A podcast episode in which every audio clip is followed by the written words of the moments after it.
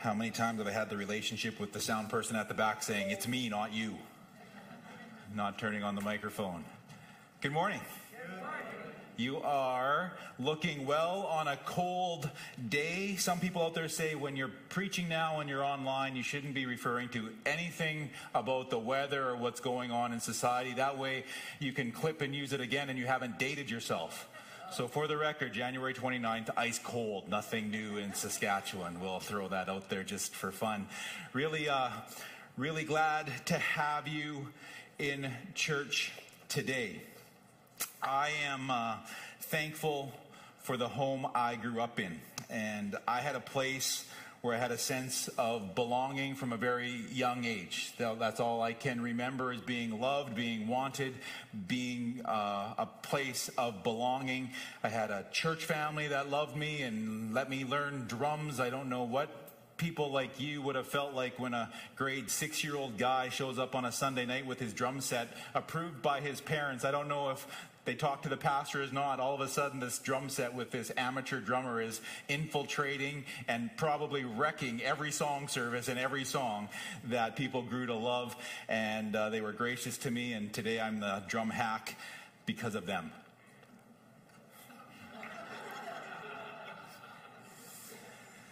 But uh, aren't you guys thankful for a worship team and people like that using their skills for us? Let's give worship and tech a big round of applause. We could not do what's going on without tech and vocalists and musicians. And so my church gave me that privilege to learn in. You guys are doing the same as we allow people to become equipped and get experience.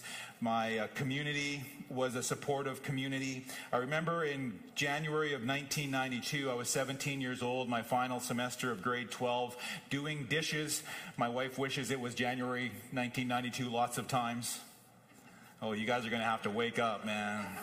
That was a good one. That was a smooth drop. And uh, January 1992, I'm doing dishes looking out at the cows in the corral in the wintertime, probably a cold day like today. And I think I'm grateful for my house and where I grew up, but I think I'm ready to go. You know, 17, know it all. Graduate, come to Saskatoon in the fall of 1992, begin meeting some great people and uh, start in ministry, meet my beautiful br- girlfriend, becomes fiance, becomes wife, and uh, we begin doing life together. And I have this huge supportive place back home in Whitewood that I would go to, and they would love to see me, and they'd be sad to see me go. It was a few years into marriage, into ministry, into adulting, and all of a sudden, that sense of oh, yeah, I'm good to leave home, all of a sudden kind of reversed. And you'd uh, go home and you'd get this huge sense of belonging and being and safety. And then coming, leaving the farm, driving down the lane, my wife would start to see tears form in the side of my eyes, which couldn't have been make her feel very good knowing that she's my new bride. And I got tears and sorrow about leaving the farm to go back to Saskatoon but adulting and ministry and school and life wasn't going quite as the book had planned in my head, at least. So the unique thing is that I went from a place of belonging, going out into the world, and then recognizing just how great of a place I had that my family would welcome me back, and I wouldn't want to leave because I was so welcomed and loved and cared for. Not a lot of people, maybe, I don't know if I should use the word a lot. There's a lot of people, whether you're in the room or online, and good day to you again if you're online, thanks for being here, the, that have the exact opposite. They can't wait to leave home. And once they leave home, the idea of going back to home is anxiety rife and stress ridden and causes all sorts of, of anxiety in their lives. Because for them to go home and to be themselves is almost impossible. They have to be somebody else. They have to be this, they have to be that. And so the sense of being at home causes great stress. You see these signs up in the room. I don't know if the camera can catch them, but these welcome home signs. And we want to be a place where people feel welcomed. But I think as we look at being welcomed home with God and getting to enjoy our relationship with Him, the idea of being, as we're going to talk about today in the Red Letter Challenge, is really at the core of it the idea that we have to um, have a healthy relationship with our Heavenly Father. That if we don't have a, a loving, healthy relationship with our Heavenly Father that He wants to give, who wants to go be with Him? that the sense of being, we could talk today, and in your Red Letter Challenge book, in the being section, you're going to read through all sorts of things, or you have read through all sorts of things of reading your Bible, praying, community, fasting, Sabbathing. Those are all important things, but we don't do them in order to just get to God so that we can get what we want or get our marching instructions for the day. We do that as the overflow of what being with Him is about. And we talked last week, and we'll start where we ended last week in regards to love is the foundation of our lives. Love with God. That we can't just do things hoping to earn love, but we either we do things because we are loved. And we want to do all of our walk like that. How are we to enjoy being with God when the realities of our family of heritage and our society have brought so much brokenness in that there's a chance that our view of being with God is tainted and heavy and weighted. Why would we ever want to be with Him if we're not thinking right about Him? And so today we're going to look at three areas that I believe significantly affect our ability, our capability for being with God in a loving way. And that if we get an accurate view of the reality of these areas, it will greatly increase our quality of relationship with just loving and being with God. Would you bow your heads and pray with me, please? So, God, we know that you love us and that you gave your Son for us and you've sent your Holy Spirit to indwell and empower us. And yet we live this life for you in this broken world and in these fleshly bodies yet. And there's some things that don't always line up to just being able to rest and to be with you. And so today I'm asking, Holy Spirit, that you would anoint my mind and give me your words again, and that it would flow in a way that is able to be received and minister to the people who are listening today. We say, Come, Holy Spirit, in Jesus' name. Amen. Matthew chapter 11, verses 28 to 30 say this. Then Jesus said, Come to me, all of you who are weary and carry heavy burdens, and I will give you rest. Take my yoke upon you. Let me teach you, because I am humble and gentle at heart. And you will find rest for your souls. For my yoke is easy to bear, and the burden I give you is light. How many of you would say that that's a good invitation? That that sounds good? Don't put up your hand to this. How many of you would use that those scriptures to kind of define your physical family, your biological family? It's really easy to be with them. They don't put any pressure or they don't bring anxiety up in your life. For most of us, it would be sometimes yes, sometimes no. But we, we hear those words of Jesus and they paint such a, a beautiful picture about what rest should look like and what he is inviting us to. Not a harsh taskmaster, not a slave driver, but rather he's inviting us to rest in him. And again, I think I said this a number of weeks ago. It's, it's really interesting that that verse, the picture of rest that is given, is in the context of work that the ox has a yoke and he's got a burden and he's doing stuff. And while he's working, he's enjoying rest. And so there's this whole idea that in this world, the only way that you can rest is if you never do anything. No, the context of getting to rest in God quite often has a work and an action and an activity aspect to it, but it's our mindset of are we being driven by God? Are we ta- have we taken on too much? Are we doing more than what He's asked or what He hasn't asked us at all? And so there's a not just a not doing anything that's the rest piece, it's an obedience to what he's inviting us to. But in this broken world, that invitation from Jesus is in such an opposite way than what the world would offer. So if we took society, whatever, however we painted that, or we took the our enemy and we, what would their version of this scripture be? What would they be offering us? It might sound something like this: "Come to me, all you who have it all together, and you will get the rest you finally deserve and worked for. Take my yoke upon you.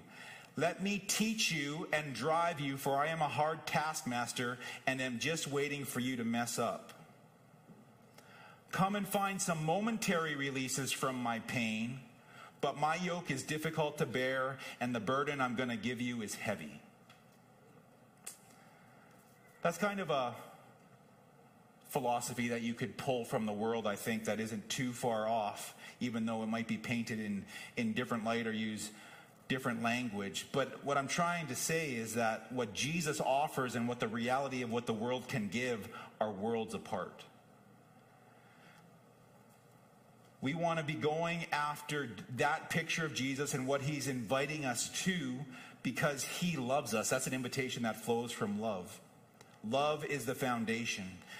Matthew chapter 22, verse 36. They're pestering Jesus and going after him, and they say, Teacher, which is the most important commandment in the law of Moses? Jesus replied, which is a nice way to say Jesus blew it up. Said, You must love the Lord your God with all your heart, all your soul, and all your mind. This is the first and greatest commandment. A second is equally important love your neighbor as yourself. The entire law and all the demands of the prophets are based on these two commandments. Jesus managed to take that much law, however many pages that is, how many extra regulations were added, and he built it into two verses.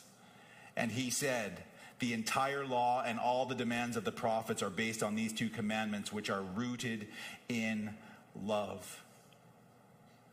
So now we, we go from the place where everything has to be spelled out for us that if I if my car runs into your car that I should be responsible and pay for it. The old ter, Old Testament version of that is my bull run, goes and kills your bull and I'm supposed to pay for it. That's a whole lot of bull. And you just keep it coming, Uncle. You're helping me up here. That everything that had to be spelled out so that God could help at least make people walk in a way that looked loving and do loving things would now be summed up in the fact that Jesus was love. And if we follow Jesus' way and we accept him and we live by him and we make love the primary measurement of our spirituality, then all the works of the law are going to be taken care of because that's why it was intended in the first place to make us do the right loving things. And so now we can get rid of all the tittles of the law and just manage ourselves by loving Jesus and loving each other and loving ourselves. And we will do what the law was intended to do right things for right people, for each other.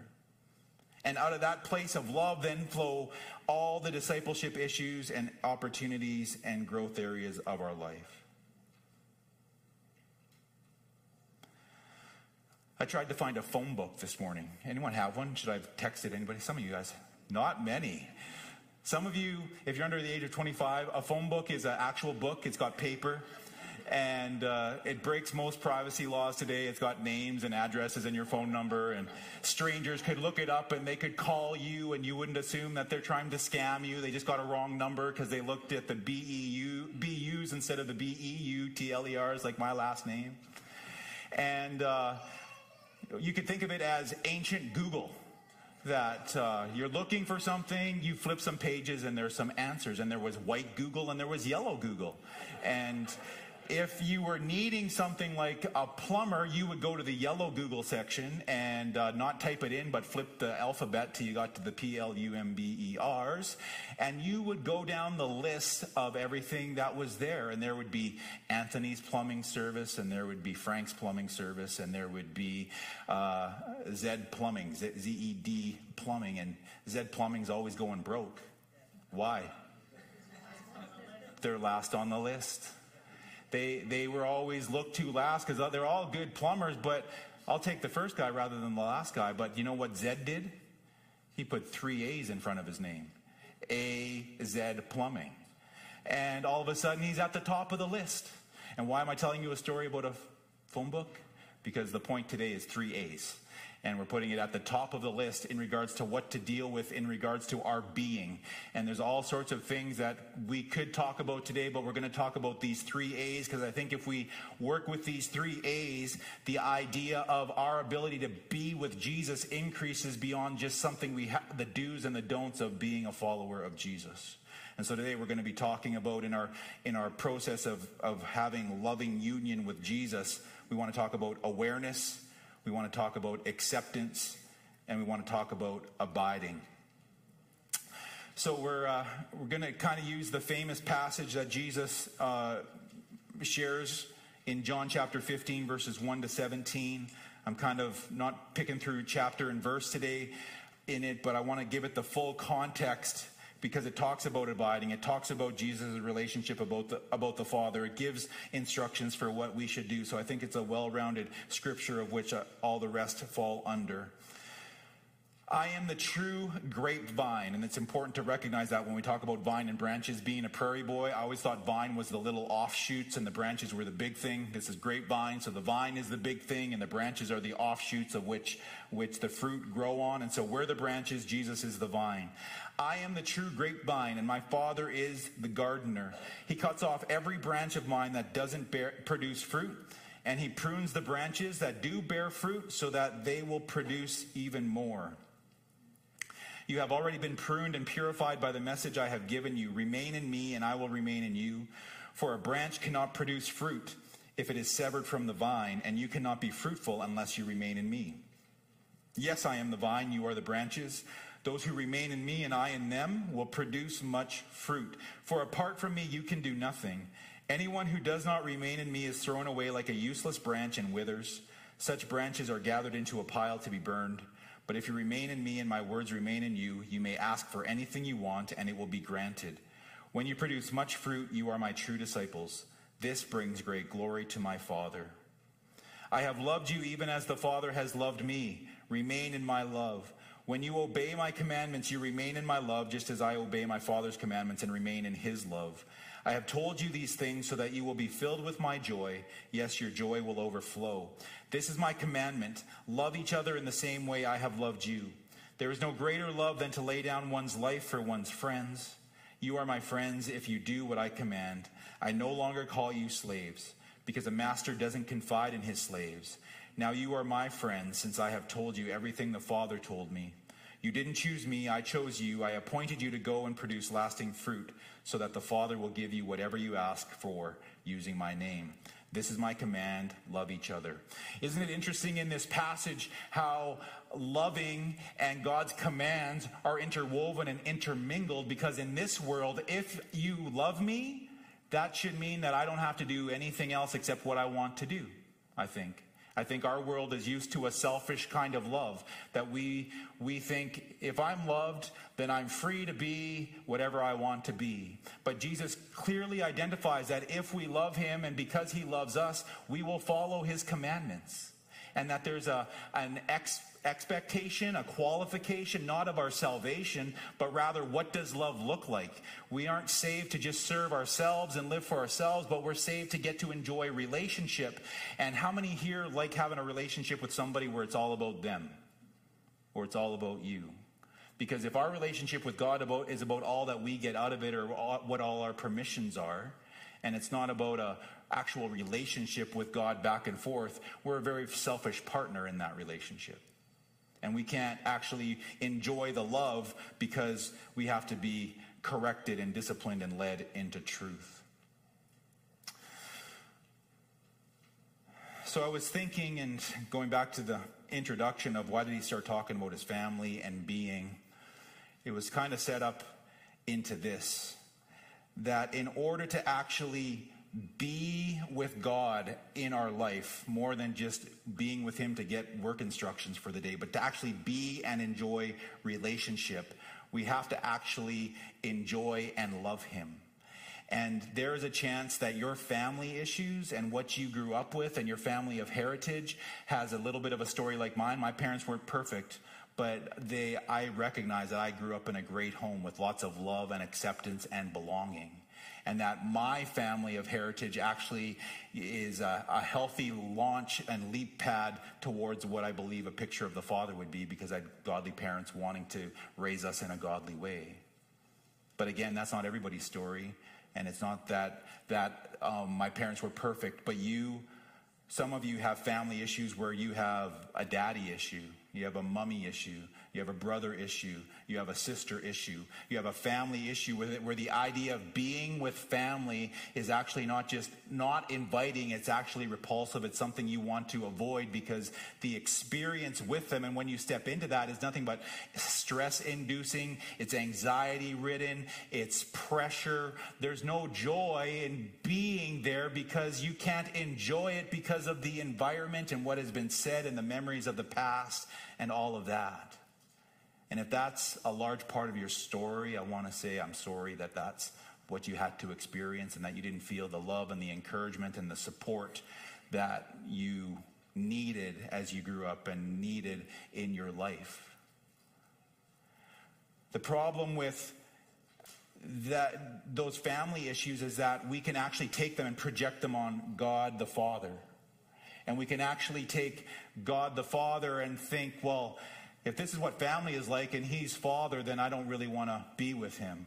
Or if he's father, he must going to be like my father who was demanding, or my mother who was distant, or my brother who was harsh and I could never live up and be good enough. He only ever just cut me down. And these perceptions from our earthly family and the brokenness that come from them get projected on our heavenly father and the idea of let's have a being sermon at, at church on Sunday and let's talk about spending time to read your Bible, pray, uh, fast, listen, and discern. You're, we're all going, yeah, that sounds nice, but we're driven from behind the factor, the, the scene that we don't really have an appetite to be with a spiritual father headship type position because we're driven by this stuff over here.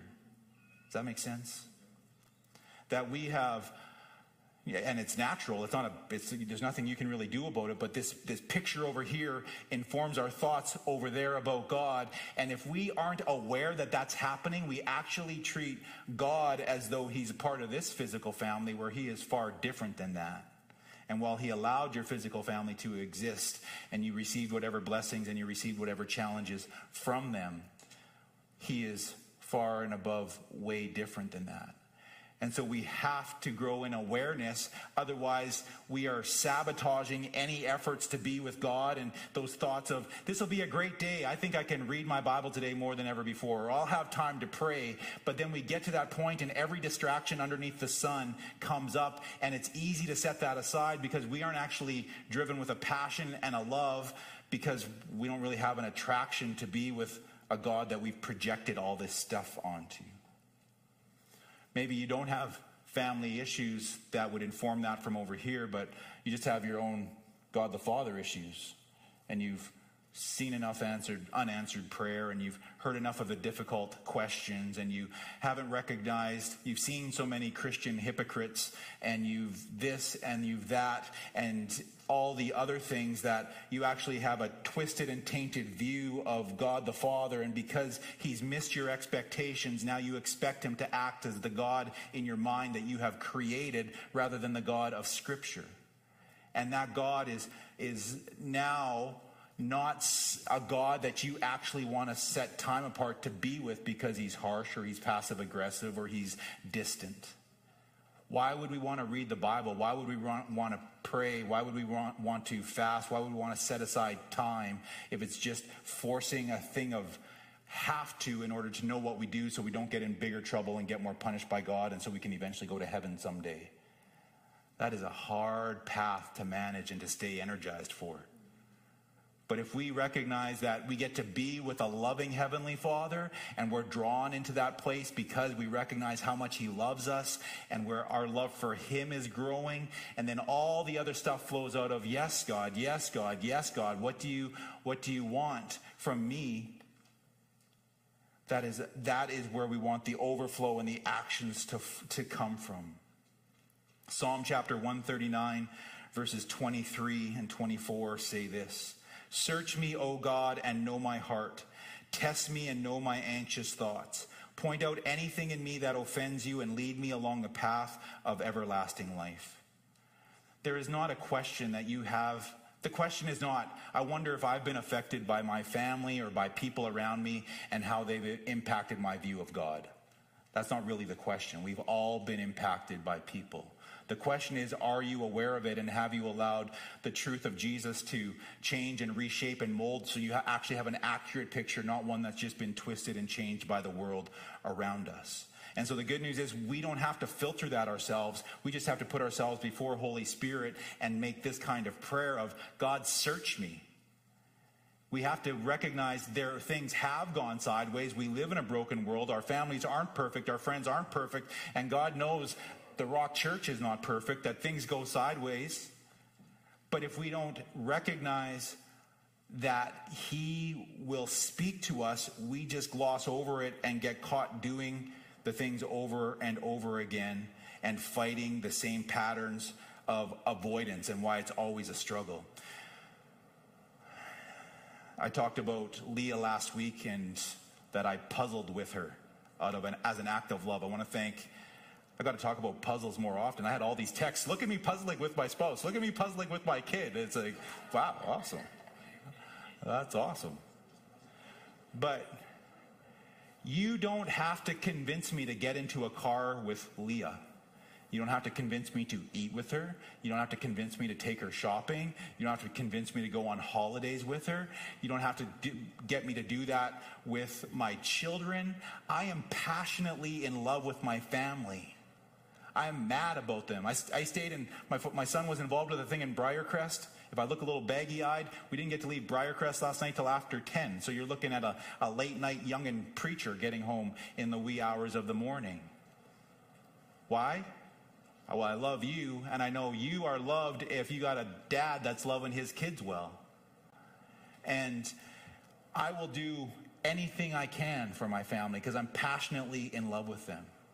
If you are passionately in love with Jesus, you will want to be with him. You won't have to figure out every strategy from here to Timbuktu on how to have a more effective prayer life. How will I get to manage to read through my Bible? All the strategies are good, but if you love Jesus passionately and aren't avoiding him because you've got some twisted perception of who he is, man, it is like fire. You can't control fire.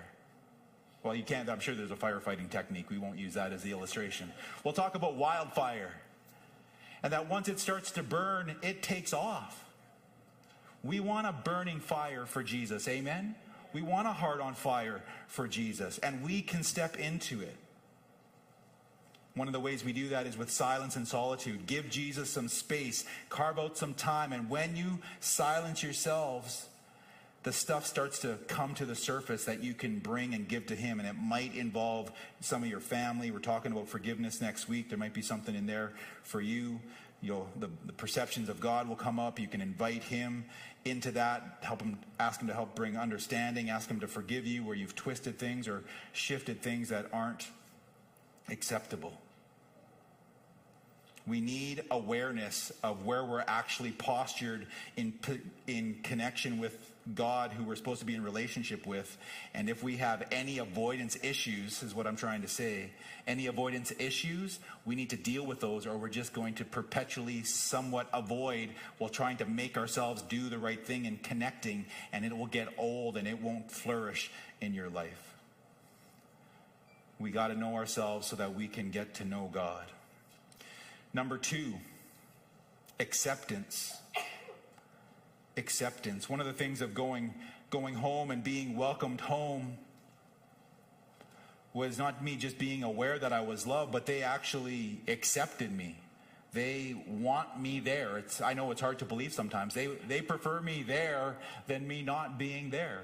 Both my home in Saskatoon and my home growing up in Whitewood.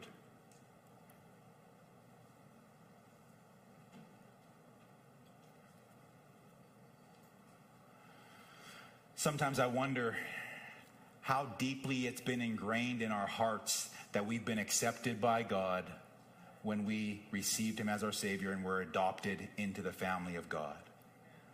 if we had that rock solid in our heart and we knew that we were accepted, not on some perpetual conveyor belt trying to prove that we are good enough or we've worked enough or we're acceptable enough today.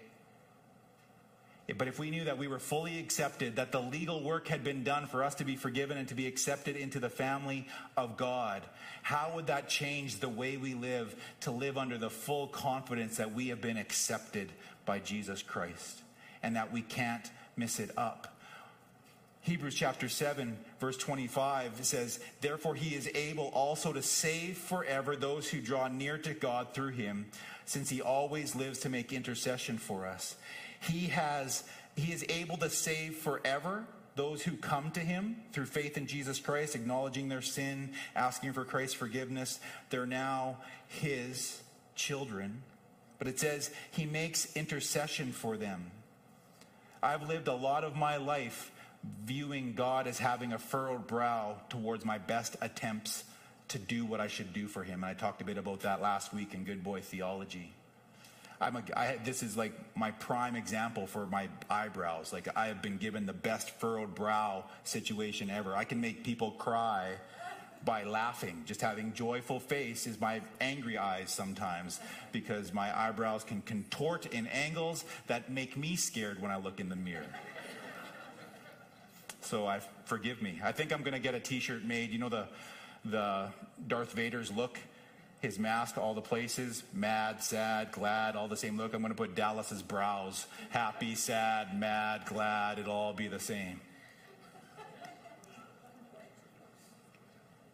What if we went away and realized that we were so accepted, we were so loved, we so couldn't get away from his love, as Romans 8 says in your in your notes there. What if we were so convinced of that that we got away from thinking that God's brow furrowed when we did something wrong and realized Hebrews 7:25 he always lives to make intercession for us that if we've done something that steps us away from where God was he hasn't moved. We've had we've been tempted we've disobeyed we've stepped away. What if instead of God just getting mad at us in our minds we recognize the scripture says he's making intercession for us and that He loves us and that He's praying for us and that we haven't just risked our salvation because we've taken a step away, but rather we've activated the clouds of angels and Jesus Himself are praying for us to come back and to live the life that we are called to. That that's His tone towards us. Not, I wonder how long you can keep it together today, Dallas, before I'll have to discipline you. And uh, praise God when He disciplines but, but he's not just a perpetual disciplining God trying to catch us do what is wrong. He's celebrating in what is going, he's going on. He's praying for us. He's making plans for us. He's got good works planned for us that were in store for us before we were even born. Before I move away from acceptance, I want to give you another A word for this, and it's something that I struggled with. And it's basically when I talk about acceptance today, I'm using a code word for assurance of salvation. I made my decision for Jesus when I was about five years old.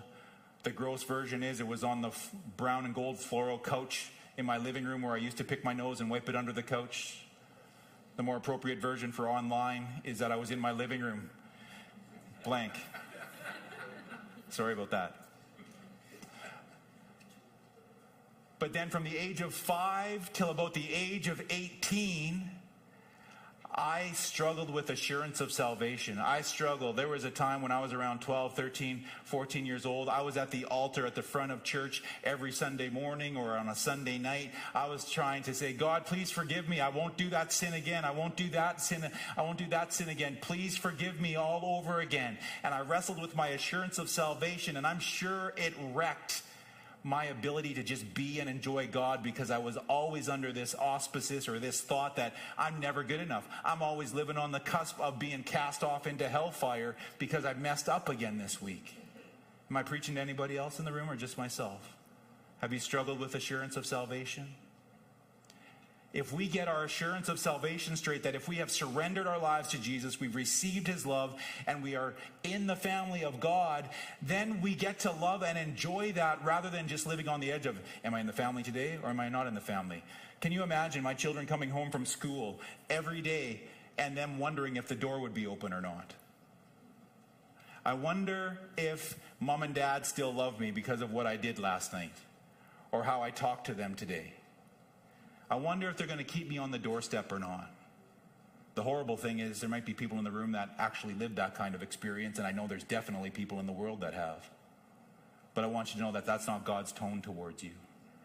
That his tone towards you is the door is open. Don't live outside of my will. Don't live outside of my love. Don't live outside of my reach. Stay close to me. You are accepted. You are loved. Let's grow in love together, and you won't want to stray or go away if we can get solidified in that part of being with God, that it's based out of love, not based out of trying to prove something, all the rest that we're going to talk about is just going to flow way more naturally. And He's going to build into our life. That Romans 8 passage again was I am convinced that neither death nor life, nor angels nor principalities, nor things present nor things to come, nor powers, nor height, nor depth, nor any other created thing will be able to separate us from the love of God, which is in Christ Jesus our Lord. What's the summary of that verse?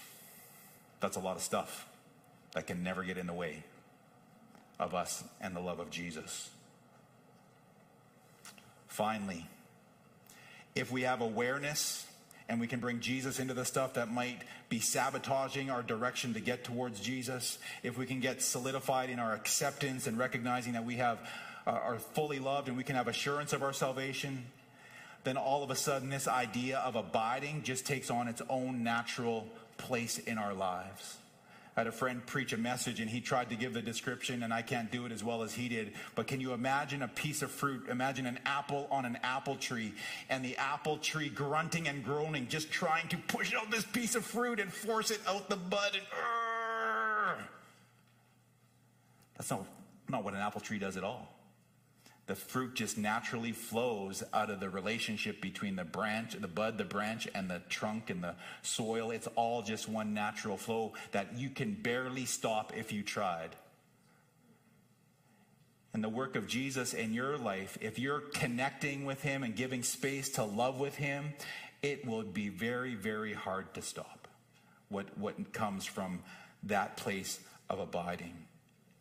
I said this before, but you're your uh, Red Letter Challenge book in the section for being that we're talking about right now lists off a lot of great things Bible, prayer, worship, solitude and silence, fasting, celebrating, Sabbath.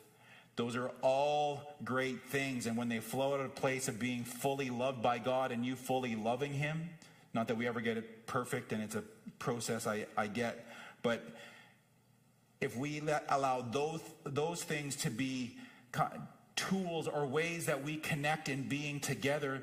The, the, pressure the fear of am i doing this right? Am i doing the right reading program? Am i praying right? Am i praying long enough? If those things get driven by love rather than questioning and doubt on if i'm doing them right the game changes.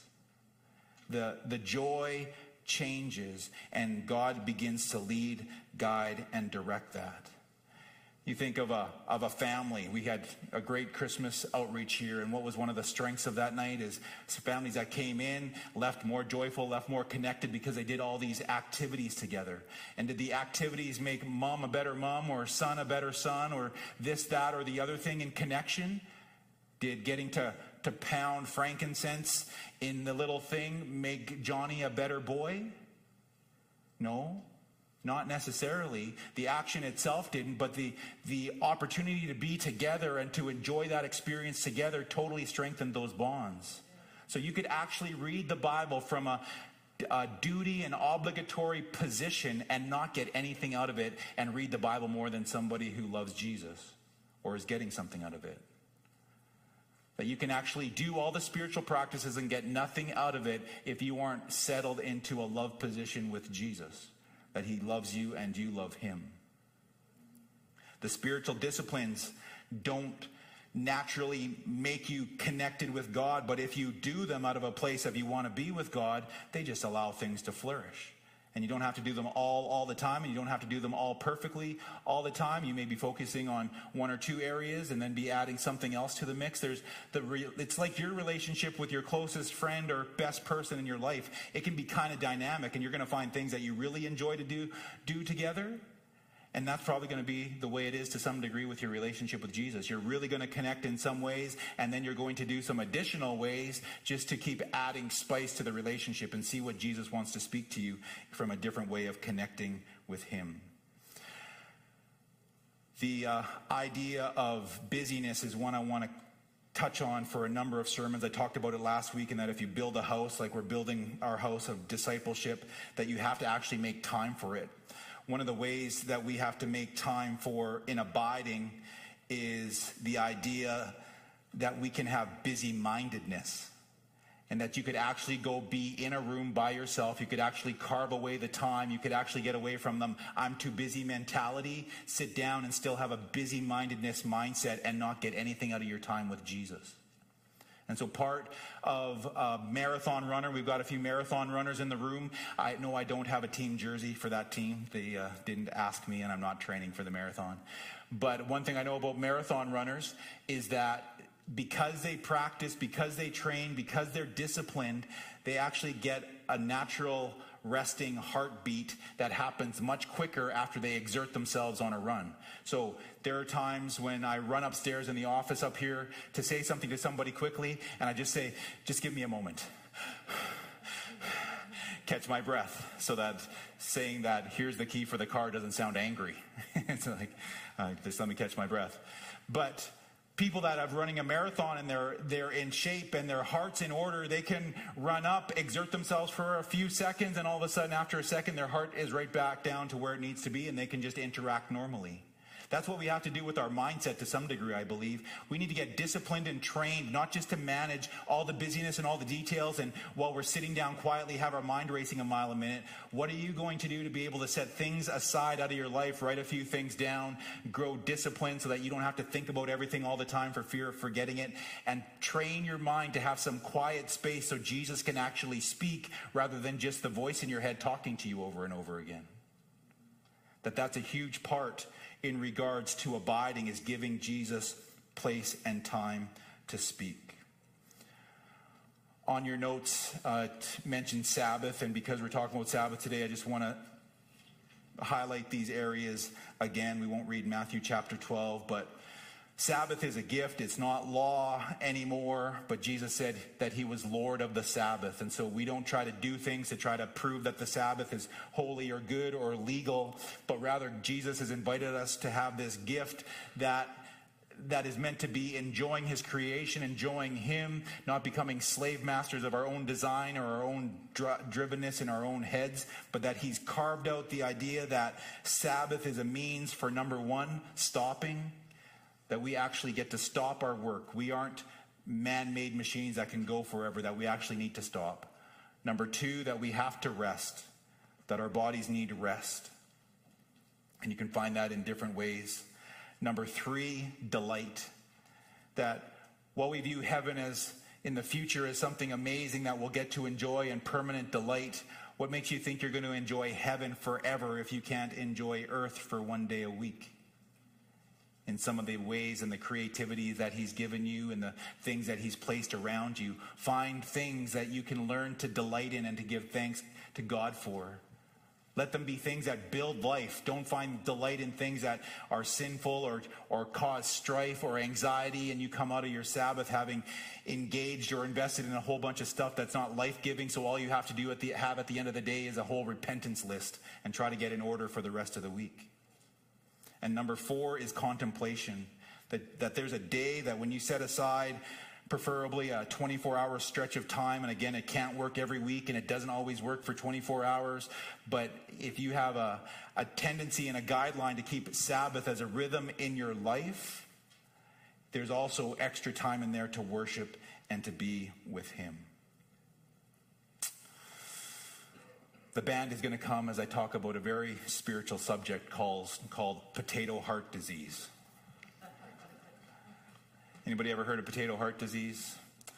If I'm saying it right or got it named right, it's like the time where you take a lovely potato on the outside and you cut it open and it's got a hole on the inside. You know what I'm talking about now? Ever seen that potato? That potato has a hole on the inside. Why? They say it has a hole on the inside because of all the inconsistent environmental pressures that have been put on it. Extremely wet, then extremely dry. Maybe it's been warm and then all of a sudden cold. Maybe it had a bunch of fertilizer, got nutrients here, but then for another season of its life, it didn't get any nutrients. And the stress that is engaged on, put the, the stress that that potato is under with the inconsistency of all the environmental factors around it actually kind of rip the heart out of it or rip the bulk out of it and gives, gives it a hole in the middle. If you live your life, highs and lows, lots of Jesus, no Jesus, pray all the time, pray no time. If you put your life, your spiritual life, under that kind of stress, I think that's when you and I feel like our spiritual life has the heart ripped out of it that we need a consistent walk with Jesus, consistently enjoying Him, consistently listening, consistently being with Him, consistently being with community. That when we submit and surrender our spiritual lives to the consistent nourishment of what comes through a loving relationship with the Father, that's where things grow and strengthen.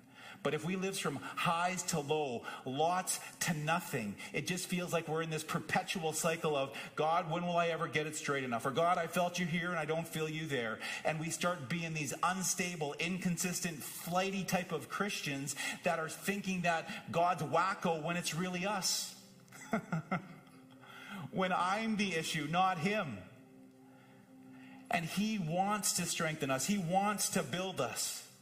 The fruit grows from abiding with Him. We're going to stand. The team's going to sing part of that song again. And the piece of the song that'll come up, the healers in the room, I want you to think about that. And I'm going to come up in the middle of the song and lead you in a prayer. But I, I want you to think of is there an awareness issue in your life between about how you view God? Are the pressures of your physical or biological family or sphere of influence twisting your perception about God? And you need to invite Jesus in to heal that perception. Do you have an assurance of salvation issue? Are you like me in that either now or at some point in your life, or you still haven't got it settled, the rea- reality that Jesus loves you, if you put your trust in Him and you've asked for His forgiveness, He saved you, you're His, and now you get to walk as you continue with Him as you continue to fall in love, and you need assurance of salvation.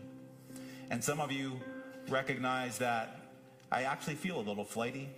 I actually am not abiding with Jesus and using some of these tools and things around in order to get consistent in my walk and have my spiritual life strengthened and bolstered and grow. I need help and I want Holy Spirit to help me. None of these three issues or any others are you on your own trying to get it right for Jesus to show up in. He wants to help you, and let's pray that today.